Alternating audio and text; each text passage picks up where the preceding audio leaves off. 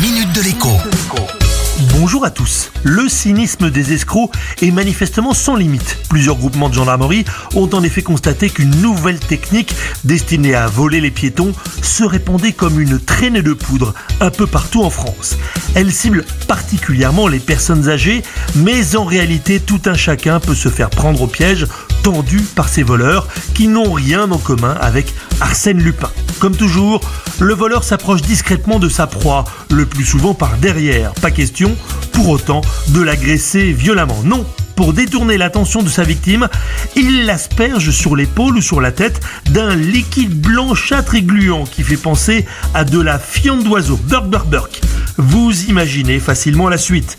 Dégoûté et surprise, la proie ne songe plus qu'à une chose, essuyer la vraie fausse chiure d'oiseau au plus vite.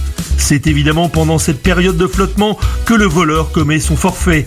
À lui le portefeuille soustrait de la poche, le sac à main qu'il n'a même pas besoin d'arracher, le téléphone mobile, la carte bancaire, tellement l'attention de la victime est ailleurs. La technique est redoutable et le seul moyen de la contrer est de savoir qu'elle existe.